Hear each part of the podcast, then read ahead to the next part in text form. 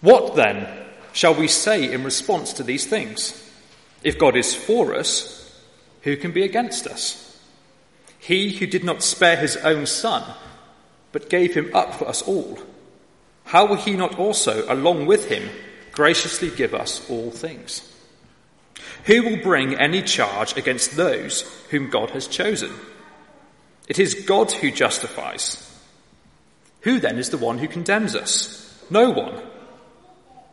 Christ Jesus, who died, more than that, who was raised to life, is at the right hand of God and is also interceding for us. Who shall separate us from the love of Christ? Shall trouble, or hardship, or persecution, or famine, or nakedness, or danger, or sword? As it is written, For your sake we face death all day long. We are considered as sheep to be slaughtered. No, in all these things we are more than conquerors through him who loved us. For I am convinced that neither death nor life, neither angels nor demons, neither the present nor the future, nor any powers, neither heights nor depth, nor anything else in all creation will be able to separate us from the love of God that is in Christ Jesus our Lord.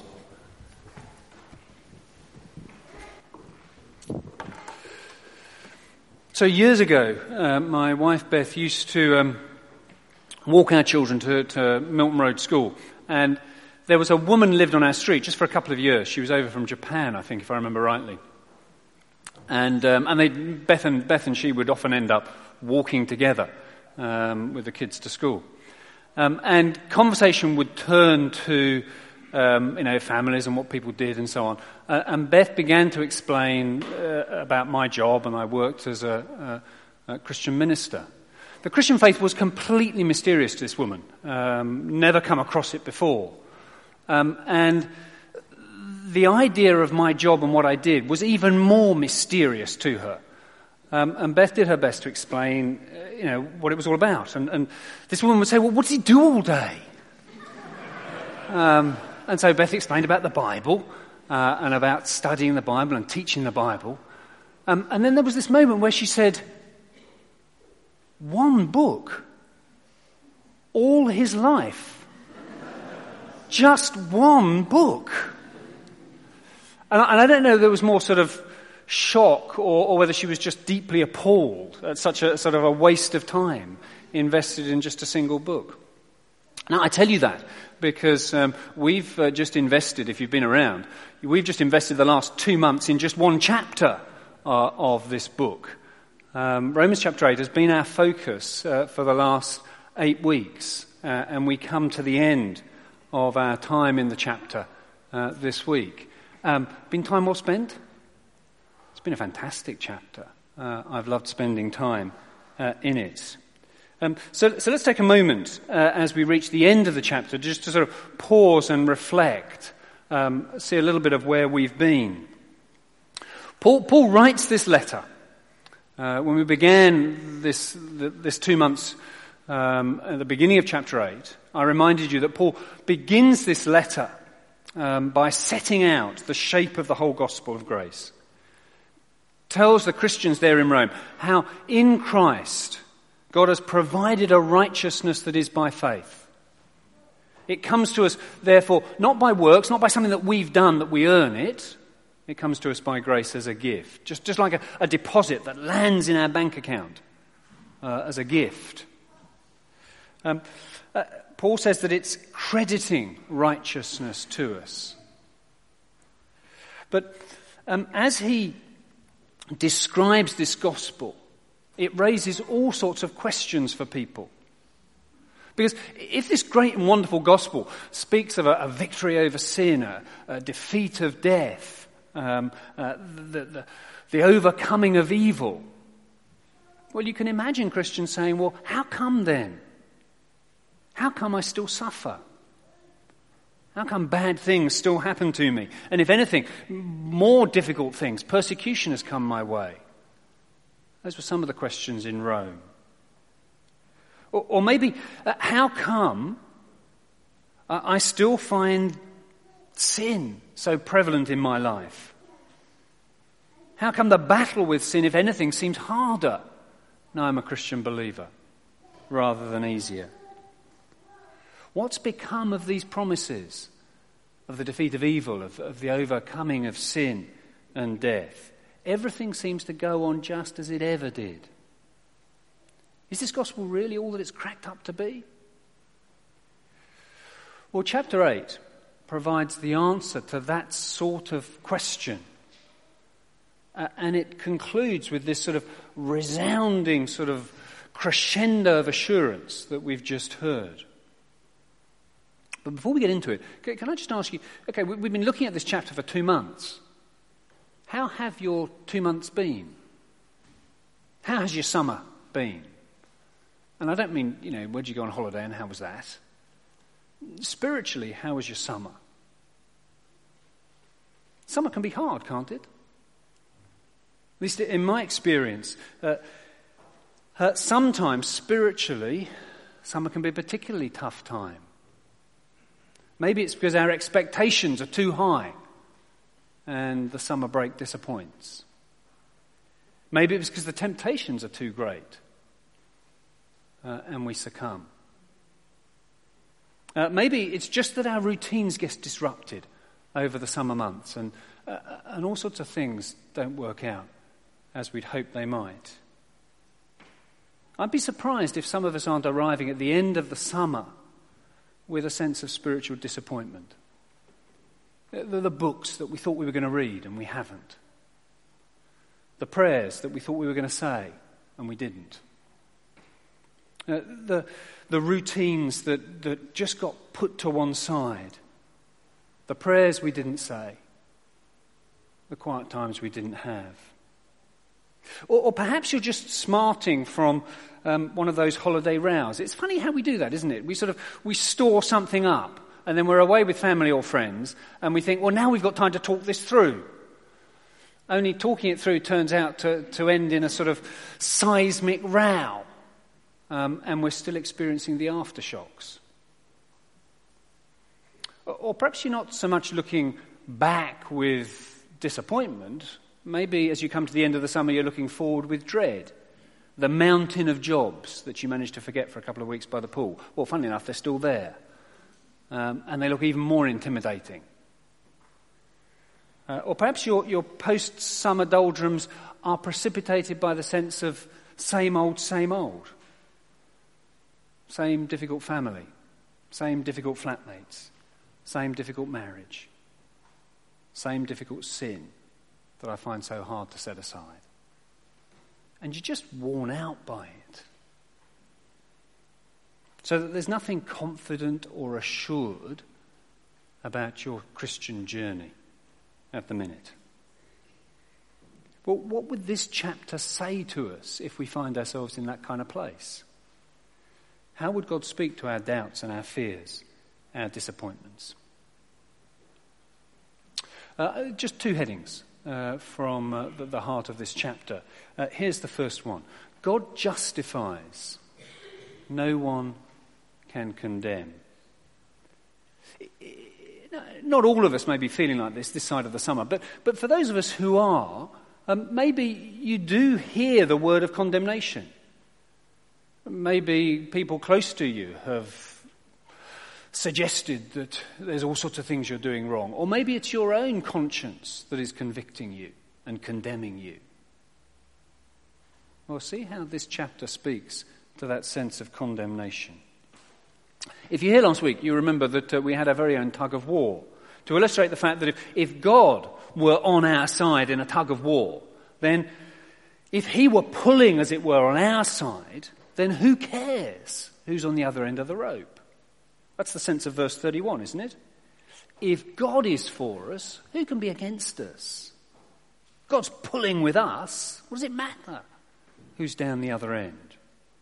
Indeed, verse 32 He who did not spare his own son, but gave him up for us all, how will he also, along with him, not graciously give us all things?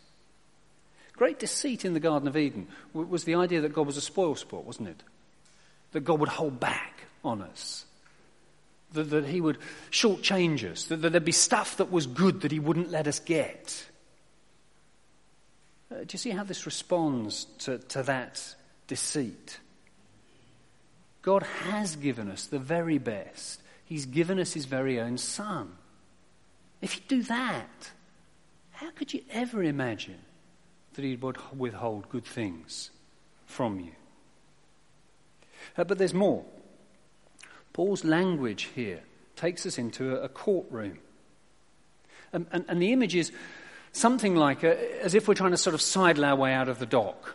You know, we, we're feeling as if we're being, being there as the accused, and we're just trying to sort of sneak out. And it's as if an officer of the court stops us in our tracks, and in his hands are all the evidence that is needed to condemn us list of our sins, catalogue of our failings, all those broken promises from the summer, those petty rows, those ugly words. And it's as if this great list demands our condemnation. Look at verse 33. Who will bring any charge against those whom God has chosen? It's God who justifies. Who then is the one who condemns? God knows about that list. You know, when this person tries to accuse us and presents all these terrible things that we've done, it's not as though they take God by surprise, as if we'd managed to pull the wool over his eyes and now somebody's going to reveal all this stuff. And God says, Gosh, I didn't realize he'd done that. Ooh. No, no, God knows already. He sees. And despite that, he justifies us. The judgment that is deserved upon us falls on Christ, and no sin can be paid for twice. That's the sense in verse 34. Christ who died, more than that, who was raised to life, is at the right hand of God and is also interceding for us. Do you catch those four things about Jesus tucked in very quickly together? First, that, that Christ died on the cross in our place. Second, that he was raised from the dead, demonstrating that the payment was accepted. Third, he's now there at the head of the universe, seated at the right hand of God the Father. And what's he doing there? Fourth, interceding for us. Christ now at the Father's right hand, at this very moment, pleading our case. In spite of all that we have done, God receives us. It's God who justifies. Yes, we deserve punishment, but that punishment has fallen upon him. And so God sets us free from condemnation. So no one can condemn. No, no one can produce a, list of stuff that can get us into trouble because God has justified us. That's the first thing a Christian can be sure of.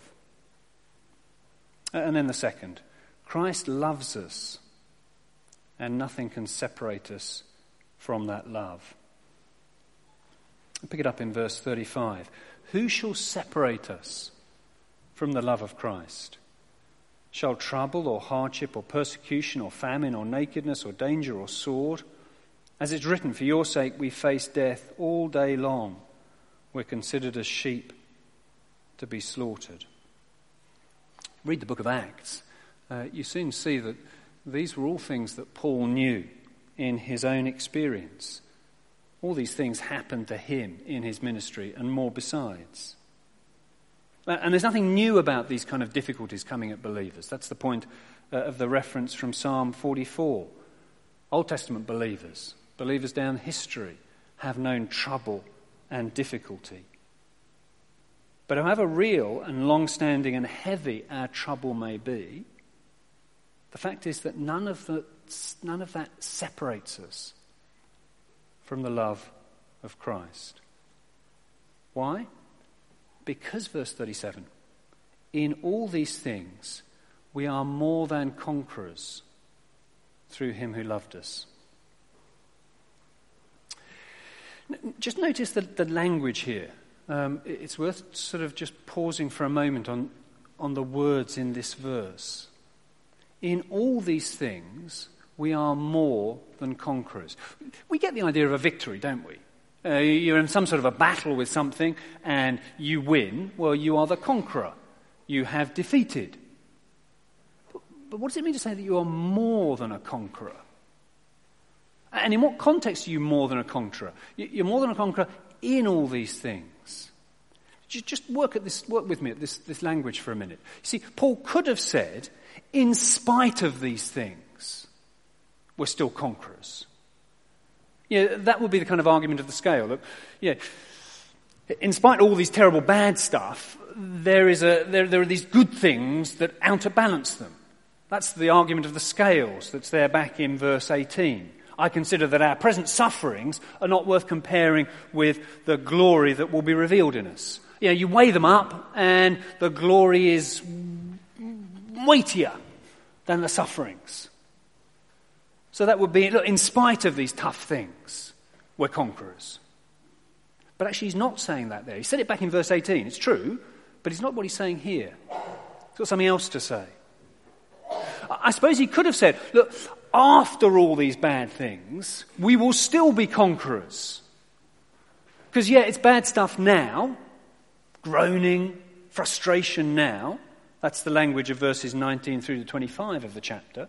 Yeah, it's all this sort of horrible groaning stuff now. But one day it's going to be great after all these things, we'll end up as conquerors. He could have said that, and it's true, but that's not what he says either. Look carefully. He says, in all these things, we are more than conquerors. Right, right now, in the midst of them, there is a conquest going on. Right in the very midst of the trouble and the difficulty. You haven't got to wait till, till, till it's gone for your conquest. No, the conquest is right here in the middle of them. And, and then there's this phrase, this funny phrase, more than conquerors. What does it mean to be more than a conqueror? I think that the point here is that the sovereign God so comprehensively controls the detail of our world, the detail of your life and my life, that even the difficulties that come at us, God turns to profit in his perfect plans. Isn't that the argument of verse 28? That famous verse that says that in all these things, God works for the good of those who love him. Now, that's a really dangerous verse, isn't it? It's the sort of verse that, that glibly tossed around can do an awful lot of damage. But it's true. we've got to speak it carefully to somebody who's in the midst of trouble and difficulty. But it is true that in all these things, even in the worst of our difficulties, God is working for the good of those who love Him. In other words, God doesn't simply eradicate the bad stuff. No, God does more than that. He turns the bad stuff into that which will actually work for us for Him, for His good purposes. It's, it's, as if in the tug of war analogy, the, the stuff that looks as though it's pulling against us, because we are more than conquerors, God takes and turns and uses so that it pulls in His direction, in His good planning. It's an astonishing thing that's being said here.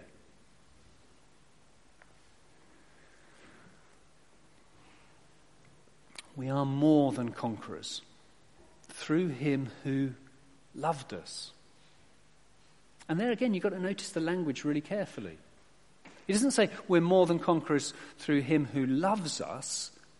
No, he throws it into the past tense through him who loved us. Of course, God does continue to love us in Christ, but here he's using past tense because he wants to throw our focus on the cross.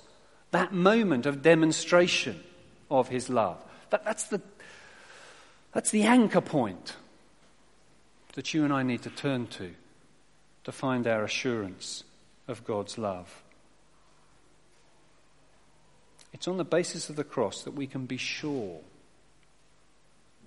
That's what leads to the climax of the chapter, where Paul writes, I am convinced that neither death nor life, neither angels nor demons, neither the present nor the future, nor any powers, neither height nor depth nor anything else in all creation will be able to separate us from the love of God that is in Christ Jesus our Lord.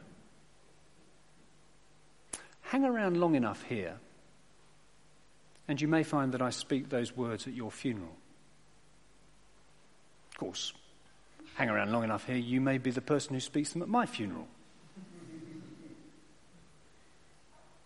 It matters, doesn't it, that these are true?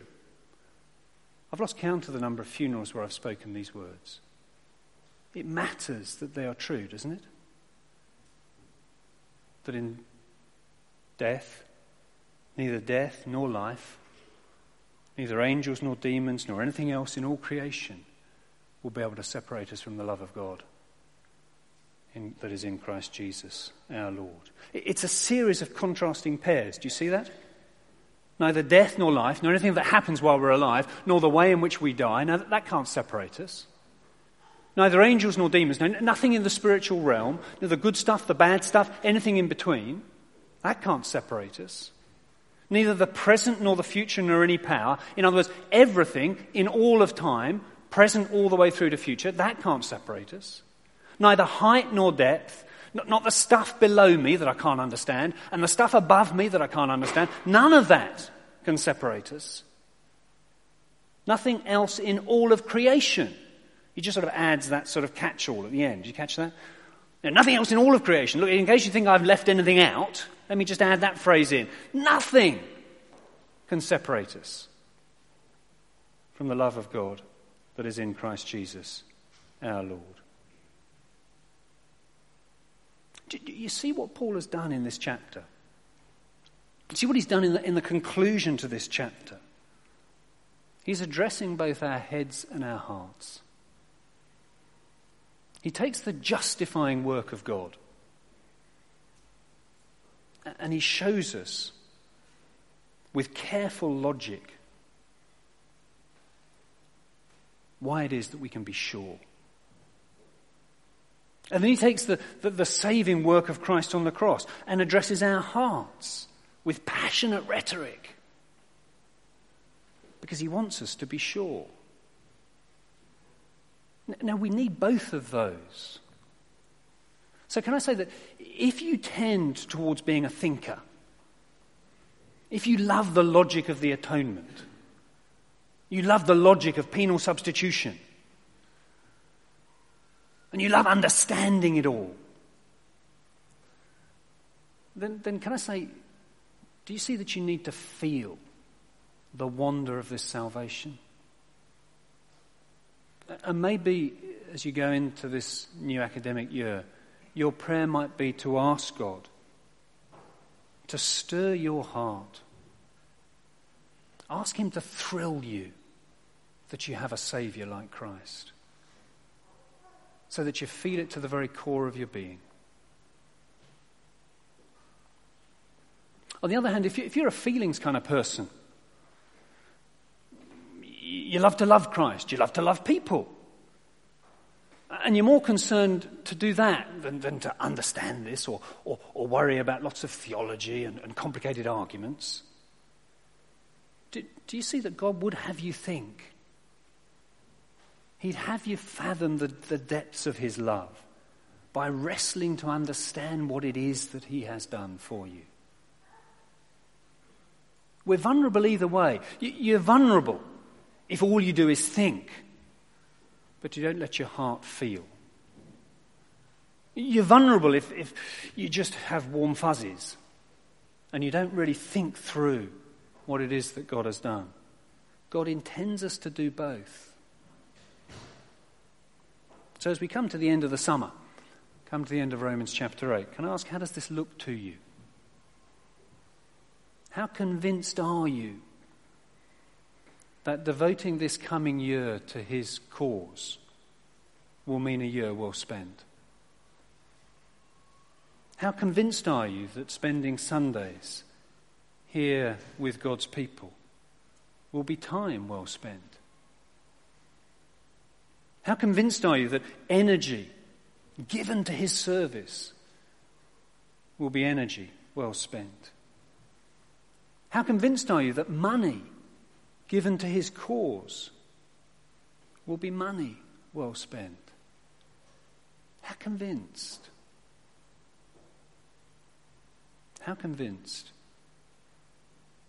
that Christ, who loves you, and says to you that neither death nor life, neither angels nor demons, neither the present nor the future nor any powers, neither height nor depth nor anything else in all of creation will be able to separate you from the love of God that is in Christ Jesus, our Lord.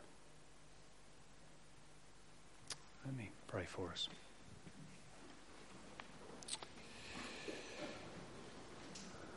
Our Lord God, you, um, you desire us uh, to be sure of your great love for us. You don't want to leave us in doubt.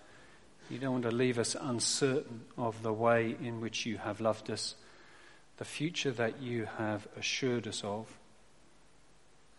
You don't want to leave us in any doubt about the Christ who now intercedes for us. Uh, please, would uh, our heads be persuaded? Uh, would our hearts be thrilled? Uh, and would uh, the year that lies ahead of us uh, be a year that brings you honour and praise and glory? As out of a certainty of all that you have done for us, we live for your cause. And we pray it in Christ's name. Amen.